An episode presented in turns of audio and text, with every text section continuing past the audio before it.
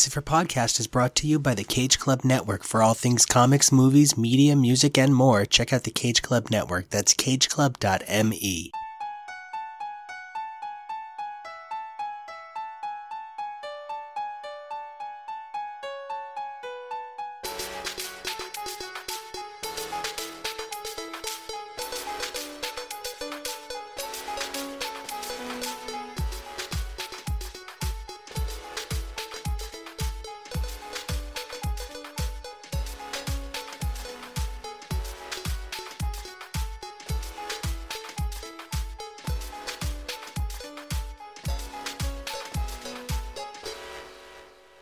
everybody, welcome back to all new, all different Uncanny X's for Podcast, where we examine the Uncanny X-Men comic book franchise during the 80s mutant mania through titles like Dazzler and the New Defenders. I'm your host, Jonah. I'm Dylan. And I'm Nico, and man, we hope you guys survive the experience. And what we have today for you is quite an experience. So this channel, I swear, really, and I feel like a broken record because man, my record is so broken about this, but I swore to Jonah when we started this show that we were going to talk about the Uncanny X-Men and we were going to take a look at their occasional tie-ins and appearances throughout the Marvel universe. But it seems like more what it's become is tracking mutantdom through an ever-shifting Marvel scape. Now, in order to do this, I knew we would need friends, so I brought in Kevo for Captain Britain because that's my husband, and Captain Britain means so much to me. It made a lot of sense. And best friend Kyle, just it made sense to bring Kyle on and be like, hey, buddy, let's talk about these characters you love, the original five, where they appear elsewhere. And then what happened was the champion sucked, and I couldn't do that to him anymore. So we figured a better fit for him, and that show is launching soon. Keep a lookout on X's for Podcasts feed for Thursday Thursdays. But that meant that we had this big gaping hole. And I like to fill big gaping holes. So, in order to do that, I decided we needed somebody whose knowledge of the X Men rivaled my own and whose charm was on par with Jonah's. And to do that, we brought on Dylan, and it's been such a great time, and the show's taken so many unique transformations where it's going to become sort of one big book for a while, with the exception of Excalibur, which is always off doing its own thing. So, it just kind of made sense that before we dive into, for no apparent reason it would seem, reading some Avengers stories, I wanted to talk a little bit about what we're doing here. So, guys, that was a big long preamble to say the show is once again following the natural transformation of the X Men franchise. Jonah, we're at least getting closer to reading X Men. At least we're, we're reading X Men and far, far fewer Marvel team ups. Yeah, it feels like the X-Men are kind of the it people. Like, you want to put them in your books. You want them to have appearances because they're the it children. Really, Charles is it children because no one really wants Charles unless you're, you know, propelling him down in a tractor beam where he falls out of his wheelchair. But that being said, it's Or you're a horny bird lady. Horny bird ladies love Charles. they really do. I'm now imagining like a I'm imagining a Murkrow in drag trying to flirt with Charles. That would In this instance, Charles is played by a Psyduck. yes, Oh, could we have more Pokemon X Men references? yes. Okay, N- Oh, I mean, who could who new print, resist, Pokemon right? X Men. So I agree with you completely, Jonah. They are the it kids. They're appearing in everything, and when they're not appearing in stuff, it seems like they're just taking over other titles. We read all of those Marvel fanfares that I'm sure were supposed to be about something, but they really just seemed like an opportunity for Chris Claremont to seed some new things. At this point, Jonah, you've read over a hundred issues for this show. Well over. And yet, I would say about maybe 60 of them have been Uncanny X-Men. Yeah, What are your feelings as we move toward the introduction of the new mutants? That sounds about right. X Men are just everywhere and involved in everything, and yeah, it's even in when they're not in their own title, it's just for an excuse that other writers can use them because when you have popular children, you exploit them. We just complained in our most recent episode of Uncanny X-Men that Carol Danvers just sort of took over an issue. And then Dracula just sort of took over an issue. And then an alternate version of Storm kind of took over an issue. We were seeing a lot of characters sort of detract from the main narrative. And that's really a Claremont hallmark. When I think about Claremont and some of his bigger plans, especially in the coming years that we're going to be taking a look at, I think about all of the different things he tried to introduce and these threads that I swear this man for years in interviews will up and down swear to you that that character was a huge deal when they only had four lines that one time. Dylan, you, like me, have read way too much of this stuff way too many times, and I couldn't think of somebody better to bring on and try and help us weave together the complex net that the Uncanny X-Men is going to become. The right time to bring you in was definitely when the mutant mania couldn't stop spreading like some sort of weird Wolverine virus that has to appear on every cover. We have Dazzler, we have Angel, Beast, and Iceman all heading out to the Defenders very shortly, and after that, it's just a matter of time before Marvel Comics Presents is consistently dominated by solo X-Men or Wolverine for that matter. Dylan, these are titles that I know you love, that I love. How do they fare though in this sort of minimalist reread? It kind of seems like Marvel was, like you guys mentioned, exploiting their popular children, but I think they were maybe exploiting them too much and spreading them out into stories and places in the Marvel universe that they didn't necessarily shine in. And I think one of the things about that is there just aren't enough of them. At this point, we're more frequently dealing with a core roster of X-Men than we're dealing with the bigger picture, but Claremont still tries to pepper in minor characters. We've come to recognize the X-Men as this core set of characters that are primarily Claremont's giant size X-Men from his relaunch. While we've seen a number of them come and go, most notably the addition of Kitty and the departure of Cyclops, though he came right back in the death of Phoenix, the X-Men haven't really grown their ranks with the exception of Kitty. As a matter of fact, I feel like we're sort of seeing them overuse the same people. And I don't think we're yet at that point where it's always Logan all the time. Like, I'm not trying to be all about my buddy James, but I actually don't feel like Wolverine is yet overexposed. No. That's kind of a bold statement, I know, but yeah, Jonah, it feels like Wolverine still doesn't have a personality. Not really. And, and if I can make an argument, I would say the probably most overused X-Men is Storm. While I don't think we've gotten to classifications of how powerful certain mutants are, Storm really sets herself above everybody else and is constantly used as the deus ex machina of just throw a lightning bolt at it and kind of overpower everybody, which is really funny considering Storm is basically a pacifist and doesn't like hurting things or killing them. But I agree in that they're relying so heavily on certain powerful X-Men, but characters like Colossus and Wolverine haven't really gotten where they are fully realized characters.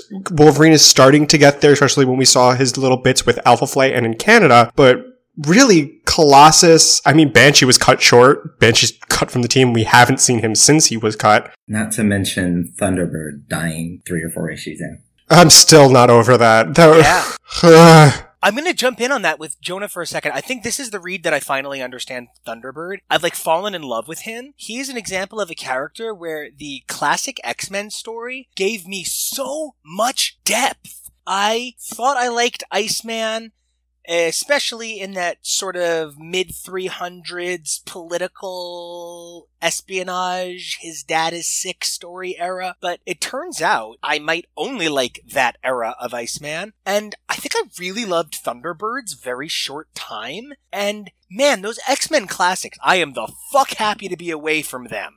Don't get me wrong.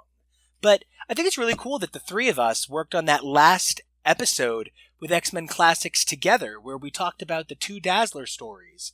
I remember not being happy with some of the things they dealt with, like the very obviously non New York approach to New York, and the very non musician approach to being a musician.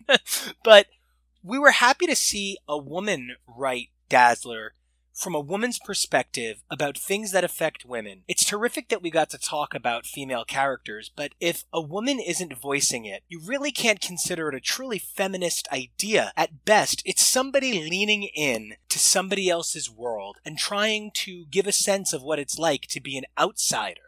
But with the X-Men, we're already talking about outsiders. And in order to properly capture that feeling, that magic, you need to be an insider with the outsiders. Outsiders, if that makes any sense. When it comes to the X-Men being the outsiders is their MO, the whole being an insider with the outsiders, that's also what's needed to understand X-Men stories. Jonah, I feel like that was something you pointed out a number of times early on, that you felt like there were certain choreographed elements that indicated that certain people ultimately weren't going to be that important. Ultimately, we've come to love Sean and his contributions to Moira, and not to get too excited about things that are going to happen in 50 years, but oh my god, Moira! and so, she's just so great now! But, Jonah, I remember you saying, does Banshee ever get a chance to speak? And I ultimately had to say, uh, no. Which is funny considering his mutant power. But yeah, it's fine to have characters you don't want to focus on as much because part of writing any form of media is marketability and who is easier to market? The beautiful goddess who controls the weather or the old gruff Irish man who just screams? You know, I would obviously give more time to Storm as well, but it's still, it's an unfair treatment when you have such, I actually would even say the X-Men's team is large because they're usually at most six of them, but still, they don't always get to have their chance in the spotlight. I mean, the biggest crime of this being that Banshee really didn't do much or get much development or story when he was in his castle. I would argue that kind of focused on Kurt saving the day, which I love, but you can give other characters love. You can throw them a little nod. And I think I can appreciate a little bit, not of the X-Men classic backup stories, but the certain pages that they did insert to the main narrative. And I think they did great justice to a character like Thunderbird. And I really do appreciate that part of classic.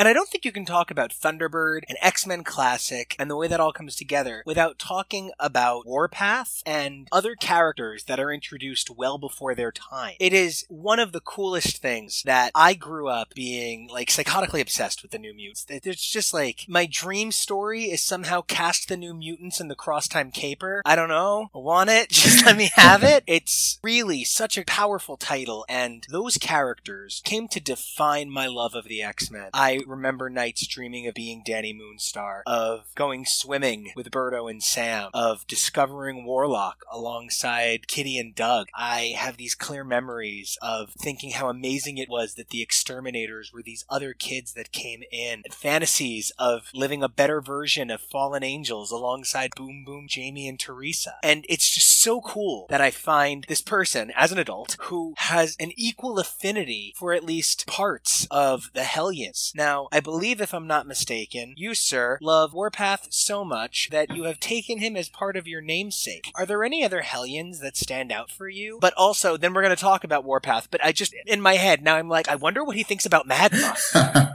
well, I was going to say Magma. It seems like the ones that I liked the most were the ones that ended up being good and not staying with the Hellions to meet a certain untimely demise. But yeah, I'm a big fan of Tarot and Catseye myself, so I. I was going to say Tarot is probably one of my next favorites. Jonah, you're going to have such a problem with her. Wait, why am I gonna, am I gonna have a problem with her? You're going to hate her powers so much.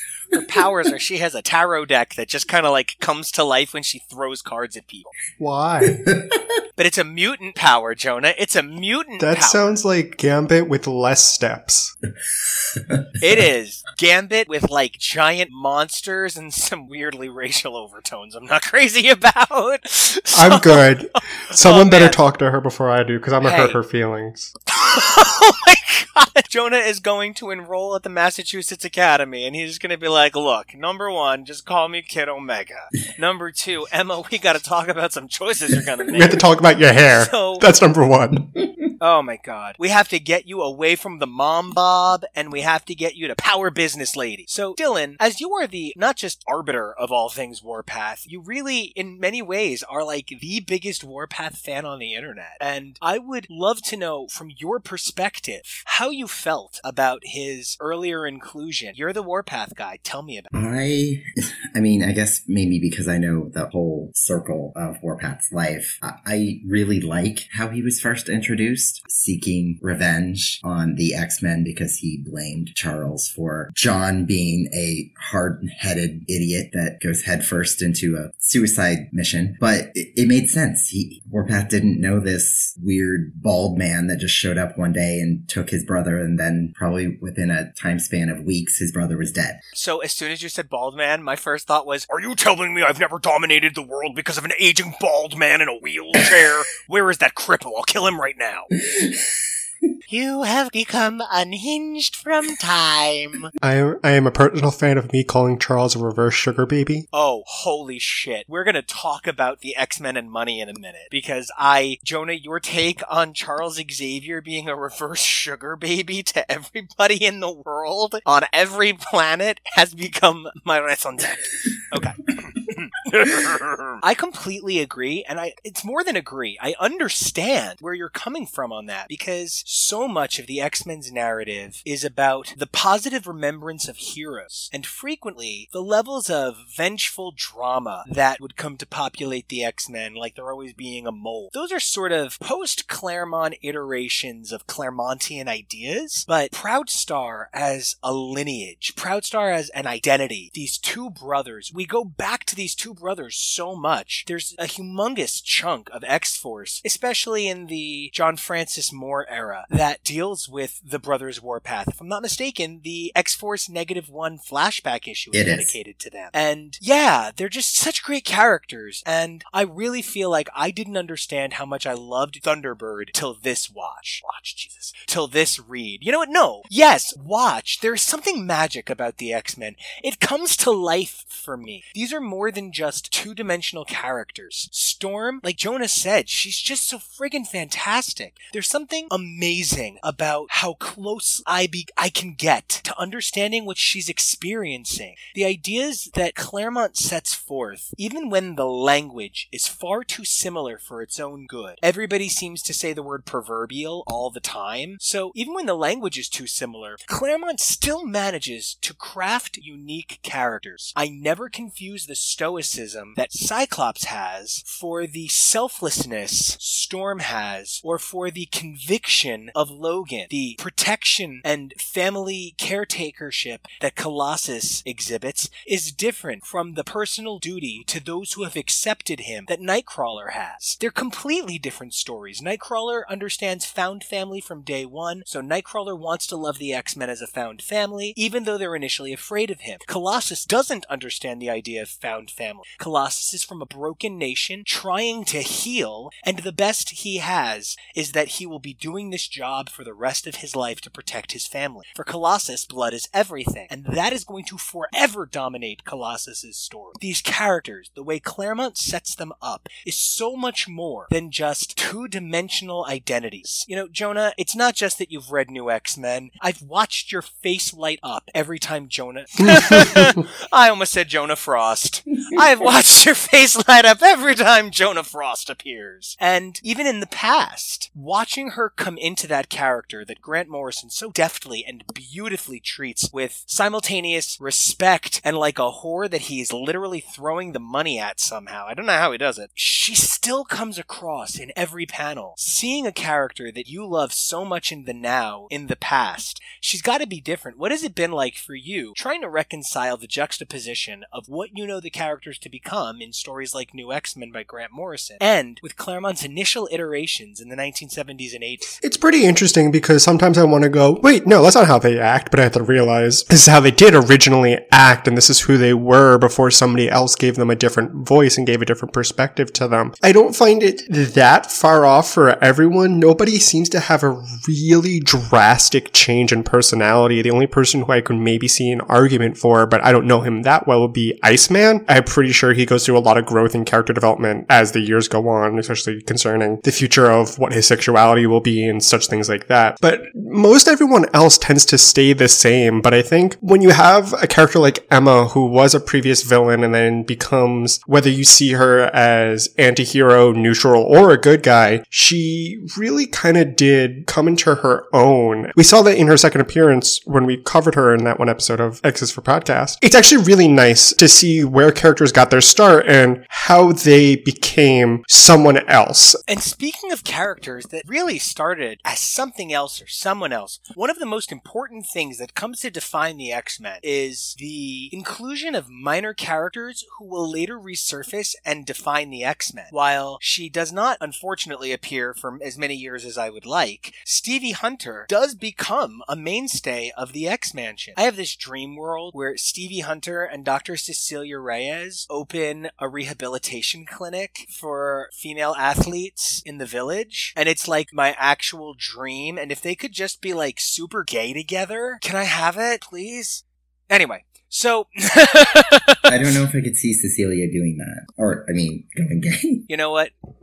Yeah, a hundred percent. Because I could see her opening a rehabilitation clinic with Stevie Hunter, but I agree. I feel like I feel like Cecilia is very traditional in a certain way. We'll get to Cecilia Reyes in 25 years. but when I think about minor characters like Lee Forrester, for example, she's a character that is going to come up with some decent frequency for quite a while. Every time I think we've seen the very last of Dr. Peter Corbeau, the fuck I know, we're back on a boat or we're back on a spaceship and it's suddenly fucking Peter Corbeau day and we're all celebrating Peter Corbeau. Dylan, you're someone who's read every upside down, sideways, backward, fuck mutant story ever, and the number of these recurring characters from this era is obscene. I completely agree. It's as if certain writers or when new writers come on and they're like, I want to do something with a minor character, why don't I just use one that's been used before, even if everyone is probably tired of them and they never had a story before? Let's just bring them back.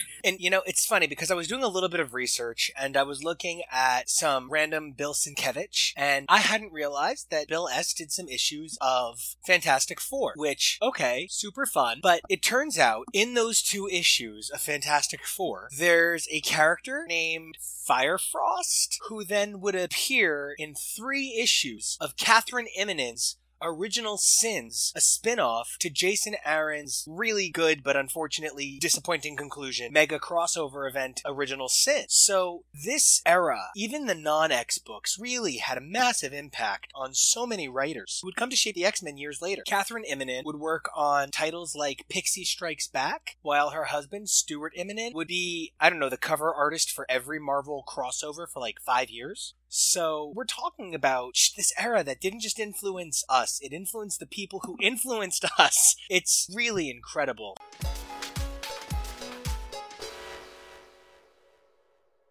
The first thing I think about when I think about the X Men is I think about the Claremont Giant Size X. The next thing I think about is, of course, the original five. Something I've noticed is that this era never deals with too many of the original five at any given point. For sure, we have Iceman and Angel together in the Champions, RIP Champions. We had Jean and Scott together in Uncanny, with occasional appearances from Warren. But even then, frequently, Jean and Scott were apart. It's been really a wild ride trying to track the original five through this narrative. Jonah, you've had so little experience with Iceman, Warren, with Beast. Has it been difficult to understand what it is about the original five that people are clamoring for? Or do you see it? Do you see the threads of a strong team and a period of nostalgia? I see it for Cyclops because I know Cyclops is pretty popular and whether or not I agree with how he's written some of the times, I understand why he's so cool. I mean, I used to love him for just off his design and power set. And I could see why Jean is very popular because Jean became the it girl. And I can absolutely see it for Beast because Beast is pretty cool. You know, he's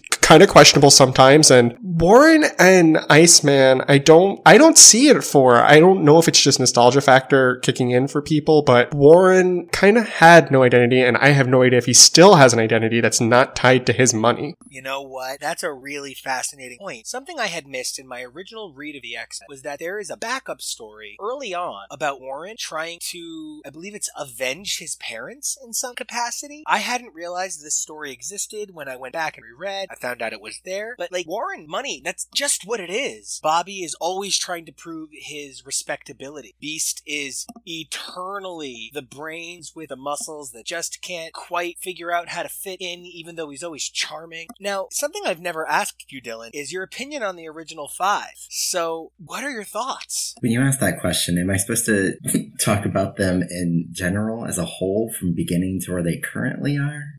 well, what are your feelings on the original five? Uh, Uh, okay. Because, I mean, nobody has the patience to try and talk about how frequently Cyclops has tragically lost someone. I'm gonna start with Angel. I don't understand him or why he was even made because I don't find him appealing at all, except for when he became Archangel. And you know, I don't think I really like him till he gets the feather wings with blue skin. I'm a weirdo. I am a humongous fucking weirdo. I am telling you that before I say this out loud, okay? I will agree with that. Blue skin, feather, angel. I love Joe Casey's run. I stand it. I stand it to death. I, I will agree with you on that. Crazy fucking love that weird run.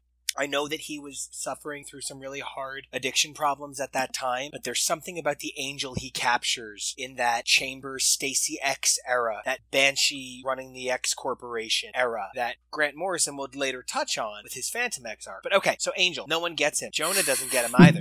so like, you have no one against you on and this show. I would agree with what you were saying about Iceman, especially in older. Uh, no, sorry, you said that you liked older Iceman. I I didn't like older Iceman. I didn't really find Iceman interesting until Age of Apocalypse with the potential of what his powers could be. I completely agree with you. I thought I liked early Iceman more. Maybe I just have fond memories of his solo miniseries, but who knows what's going to happen when we reread that.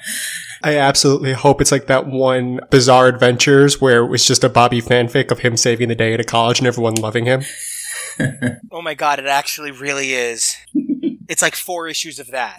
Seriously. It's like seriously like four issues of really pedestrian stuff. Like I vaguely remember him like ice sliding through a backyard at one point. Not when it comes to Beast, I think he is actually kind of pretty interesting. I, I think he gets the downfall of being out of the original X-Men, just the guy who's smart and ape-like. I don't think people started to really like him until he turned blue. And newer time Beast, I actually still kind of like. He's just doing what he thinks is right, even if it is written to be terrorist to his own species. I have had a really hit or miss relationship with Beast of the last I don't know how long. I love the character frequently despite the plots he finds himself in. We're going to be covering an extended plot in Louise Simonson's X Factor for Beast that I don't care for. After that, we're going to be taking a look at Beast as a sidelined character for roughly 10 years. However, in that time, we get my absolute favorite version of like an alternate evil take on an original X-Man. We get the Dark Beast, who, while Dark Phoenix is an evil manifestation of our Jean, Dark Beast is a completely different fucking thing, and he is glorious. He's amazing.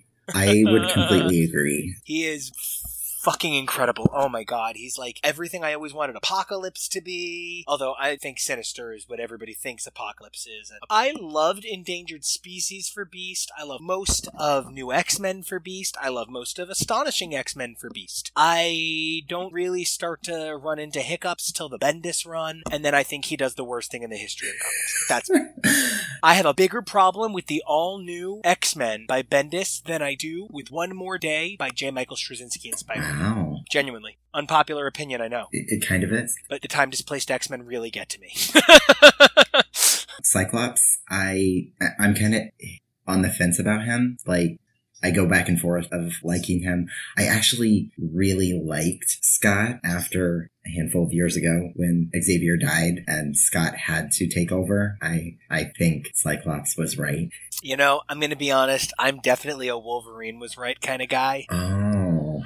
I'm definitely a um, I'm definitely a, a Wolverine wearing a Quentin Quire was right shirt kind of guy, and I I will I will stand myself to death. Are you going to cause a schism before between for the rest us? of my life? Oh man, I guess that makes Jonah hope. You don't understand it yet, Jonah, but you are an incredible plot device, and you are marvelous, and you have survived more line wide resets than Layla Miller. So you're currently the cute little X person. I am ready to to be a baby and, you know, deny everything cosmically and be the most powerful thing that there ever is. That yeah, gets put and then on you a hang out shelf. with Wanda and oh no, but isn't I, I believe she is in Dawn of X, She- isn't she? She's gonna be in Yeah, X Men. but I mean, every six months she gets put on a shelf for six more months.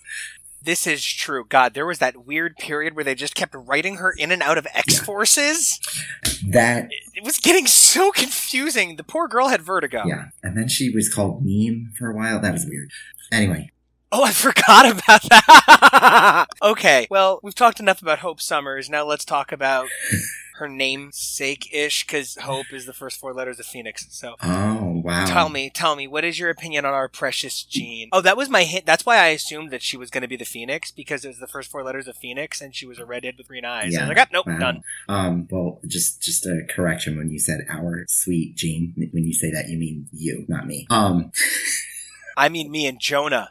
yes, I mean, me and Jonah, because there's enough Phoenix costumes to go around, and Jonah and I are each going to put one on. Jonah, you can wear the super cute one Quentin wears at the end of Here Comes Tomorrow. Sure. And I'll be White Phoenix of the Crown Jean, and we're going to do weird white hot room stuff to you. uh, mm, no comment. Better than doing black bug stuff room to you. True. But can we do Scott's Mindscape where he and Emma get it on kind of stuff? As long as I get to be Emma. Ooh, where you, you want to dress in the Dark Phoenix costume for us? Yes.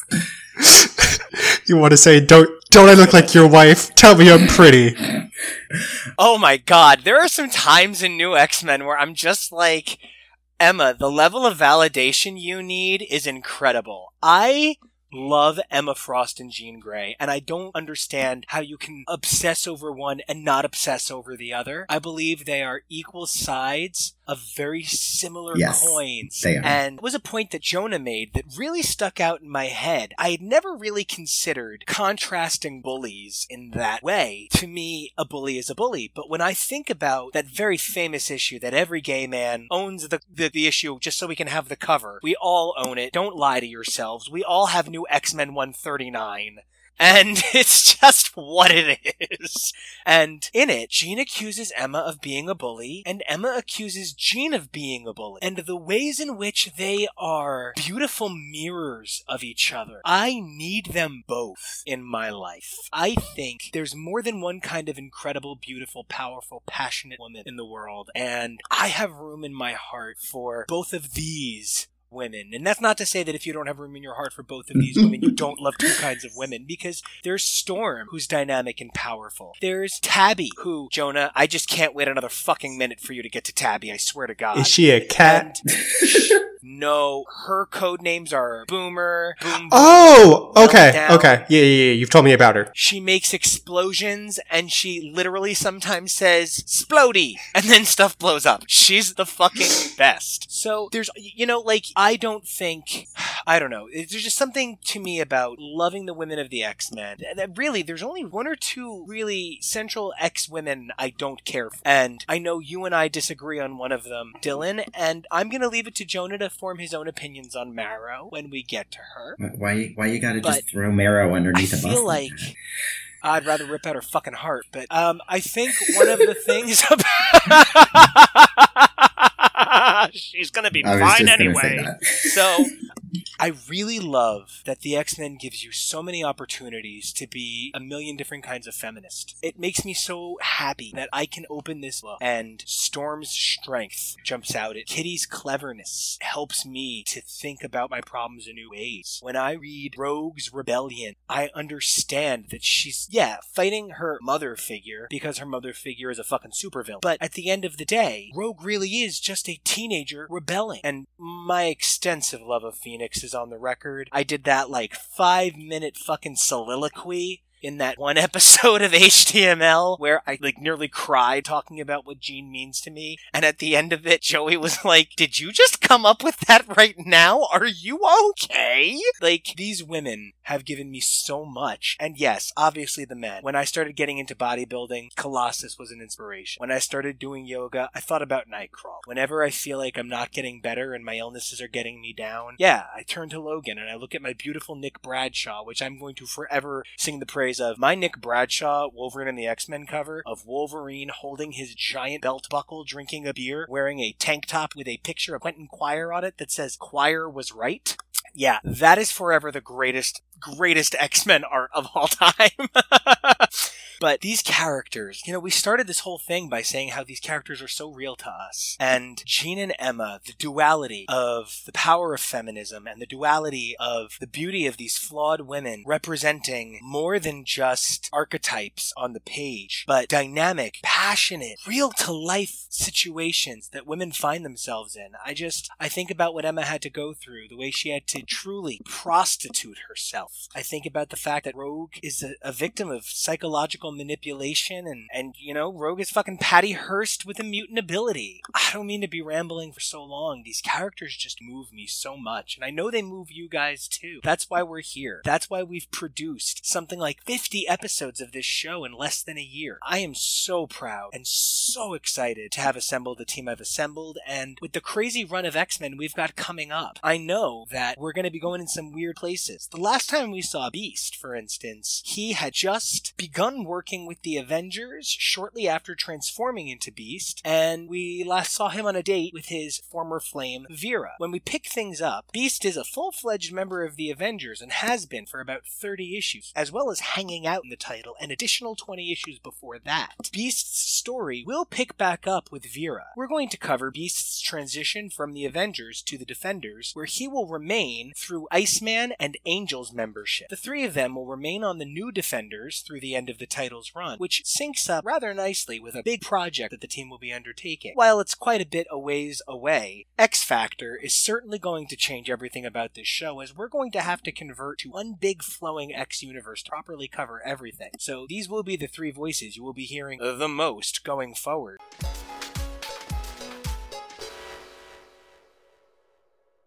Hi everyone, it's Joey Lewandowski. I'm promising this is not the same intro that I've used the last three times I've done this kind of segment, because number one, wanted to mix it up, number two, accidentally deleted that file. New week, new comic I'm talking about. I'm still a relative comic book baby in the world. I just read, reread, reread Watchmen in preparation for the upcoming HBO series. Now, I know that Watchmen is one of the most popular, one of the most landmark, one of the most influential, important comic books of all time. I read the comic for the first time before the movie came out, and I remember liking the movie, but I also saw it at midnight the night it came out, and I'm almost certain that I fell asleep during it, and I haven't seen it since. I'm going to be so in the bag for this TV series because it's created by Damon Lindelof, who created maybe my two favorite shows of all time, The Leftovers and Lost. Love those. I'm assuming I'm going to love this. Don't know anything about it. Haven't even watched the trailers. I avoid trailers, but I am so excited for that. Here's my takeaway from the comic book that came out, what, 35, 33, 34, 35 years ago? It's amazing to me how prescient and how important and how relevant the story still is. I think it's easy to say, oh, there's nothing the same between the 80s and now, but I feel like the world in which the, the, the original Watchmen comic takes place in when we're worried about Russia, we're worried about the Middle East, there are threats of nuclear weapons, there's vigilante, there's unrest. I feel like so much of that still rings true today, and I was really amazed at how timely it still felt, given the fact that we are now 33, 34, 35 years later. Like, it's incredible how timeless this comic book is. I sort of wish that it wasn't, because it's not like Watchmen is a wildly uplifting comic. I think it's hard to differentiate sort of issue to issue when I read all 12 over the span of three or four days. One of the ones that stands out in my mind is the Dr. Manhattan issue, where we find out how he became Dr. Manhattan, how he became this blue superhuman godlike creature, as the guys, as Nico and Jonah and the guys are covering House of X and Powers of 10. I couldn't help but be reminded of the House of X issue 2 spoilers if you have not read it yet, so fast forward about 15 or 30 seconds. Dr. Manhattan's past, present, future all happening at once couldn't help but remind me of Moira's journey through her 10 lives. Time no longer functions as a linear path, time is sort of relative. And I guess for Moira, it, it still is kind of linear, but she's sort of also circling back, she's doubling back. Whenever a comic book or any kind of story is able to manipulate time, in this case, or just narrative, conventional narrative writing, I can't help but be impressed. Whether you're talking about movies or you're talking about TV, whether you're talking about comic books, I know that it can be whatever you want it to be. People go into a movie or people go into a comic book sort of with a, a general understanding of what that story is going to be, how it's going to be told, at least, right? And I think what's really incredible about the new House of X and Powers of 10 and also Watchmen is that it breaks that. And I think that you're able to hear that on the early episodes, of the Dawn of X, the Powerhouse episodes that Nico and Jonah and the guys are doing. Jonah still, you know, way more versed in the X verse than I am. But even, you know, hearing him just like in awe of how House of X and Powers of 10 are telling the story, it's that same kind of realization considering Watchmen took place or was written 34 years ago. Like it is it's mind-blowing. I'm sure if you're listening to this, you've probably read Watchmen or you've seen the movie or you know the story or whatever. If you have not read it, go read it, go pick it up. Again, I'm not breaking new ground here. I don't think that this is a, a hot take that Watchmen is a good comic book, but I read it. I wanted to sort of chime in while it's fresh in the brain. If you want to find out more about me, you can go to cageclub.me slash Joey. Find out about my Fast and Furious podcast, Tom Tom podcasts, Tom Cruise, Tom Hanks. Got a Ryan Gosling podcast chugging away right now. Lots of things to do. cageclub.me slash Joey, or I'm at SoulPop just about everywhere on the internet.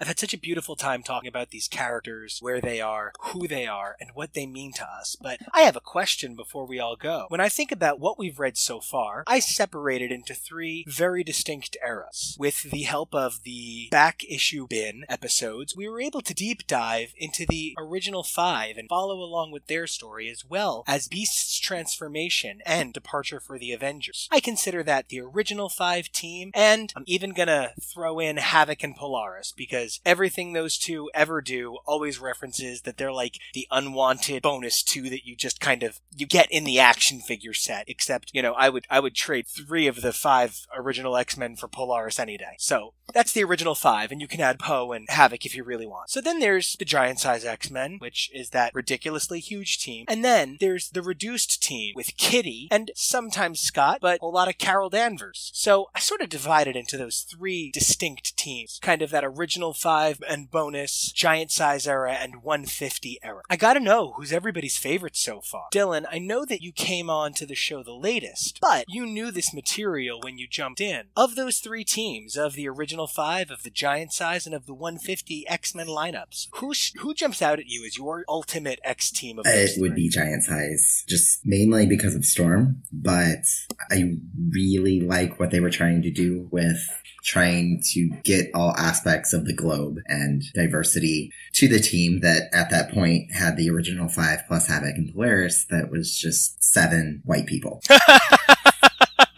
yeah, the two that ultimately turn blue don't even turn blue yet. So this is like straight the fuck up. This is like for real. This is like Indiana. This is so white. Jonah, of those three teams, which is your favorite? The original five plus bonus, giant size, or 150? Mm, 150. And I have to say that because Kitty brings so much to the X Men that I think it was missing that I cannot deny her role. You know, I'm going to have to back that up immediately. I feel for me, the 150 X Men are like my jam. I don't think I love another iteration of the X Men until the early 200s quite this much. This is really, this is my shit. Uh, I do love humongous, humongous chunks of between now and then. For instance, Life, Death, and the Kulan Gath saga are some of my favorite issues of anything ever. So I'm really excited to get to those and to the inevitable Exiles reference back to one of them. But these teams, these characters, they're all so terrific. And we're not even at most of Dylan or my's favorites yet. We have so many incredible characters to join the ranks and so many phenomenal stories that we're going to cover in the next few months and hopefully years. And I just can't wait to get to them. But until we return to the halls of Graymalkin Lane and we witness X history as it happened, Dylan, where can everybody find you online? Everybody can find me on Instagram at warpath underscore Dylan. That's warpath underscore D Y L A N. And you can find me most of the time, if not 24 7, on my Facebook group that is called House of X. Terrific. Guys, I gotta tell you, I love House of X. I mean, I also love Dylan's Instagram. I think Jonah will agree with me. Wolf, But House of X is such a terrific group, and it's such great fandom camaraderie. It's one of the few groups it's okay to have an unpopular opinion in. So if you guys are ever looking for a place to chat about this show or just X Men fandom in general, please check out House of X. The members there are terrific. Jonah, until your dulcet tones tell us of the mutant. Tr- I don't even know the fuck I was going with that. Jonah, where can everybody find you other than next to me? You cannot find me turning into a furry blue beast. You can actually find me on Twitter and Instagram at Jonah Rubino and at Jonah.Rubino. Nico, where can everybody find you? You guys can find me all over this great network on shows like Now and Again, where along with Chris Podcast, my childhood best friend, to talk about pop music. You guys can also find me on all sorts of feeds on this network, like the aforementioned Dawn of X Powerhouse, where we're talking about the already record-setting, mind-blowing, neoclassic John Hickman Dawn of X House of X Powers of 10 run that just dominating our brains, along with Kyle, who will be joining me for the Thor Thursdays run, which keep an ear out, of course, is always Captain Britain with the amazing Kevo and Jonah. Not to mention you can find Kevo and myself, along with occasionally Jonah, over on HTML, Husbands Talk More or Less, where we're currently taking a look at the Alien franchise and all of its many tie-ins, whether it's other Ridley Scott films or Predator. Don't forget to check out my hyper-inclusive, super cool superhero comic, Kid Riot, about a young gay Latino speedster who's out to change the world by saving the day at kidriotcomics.com. And you can find me being half naked, flexing way too frequently over on my Instagram, which can be found at Nico Action. That's N I C O A C T I O N. Guys, this is probably one of my favorite episodes ever, and I've had such a great time doing it. And until next time, we will see ya. Adios. See ya!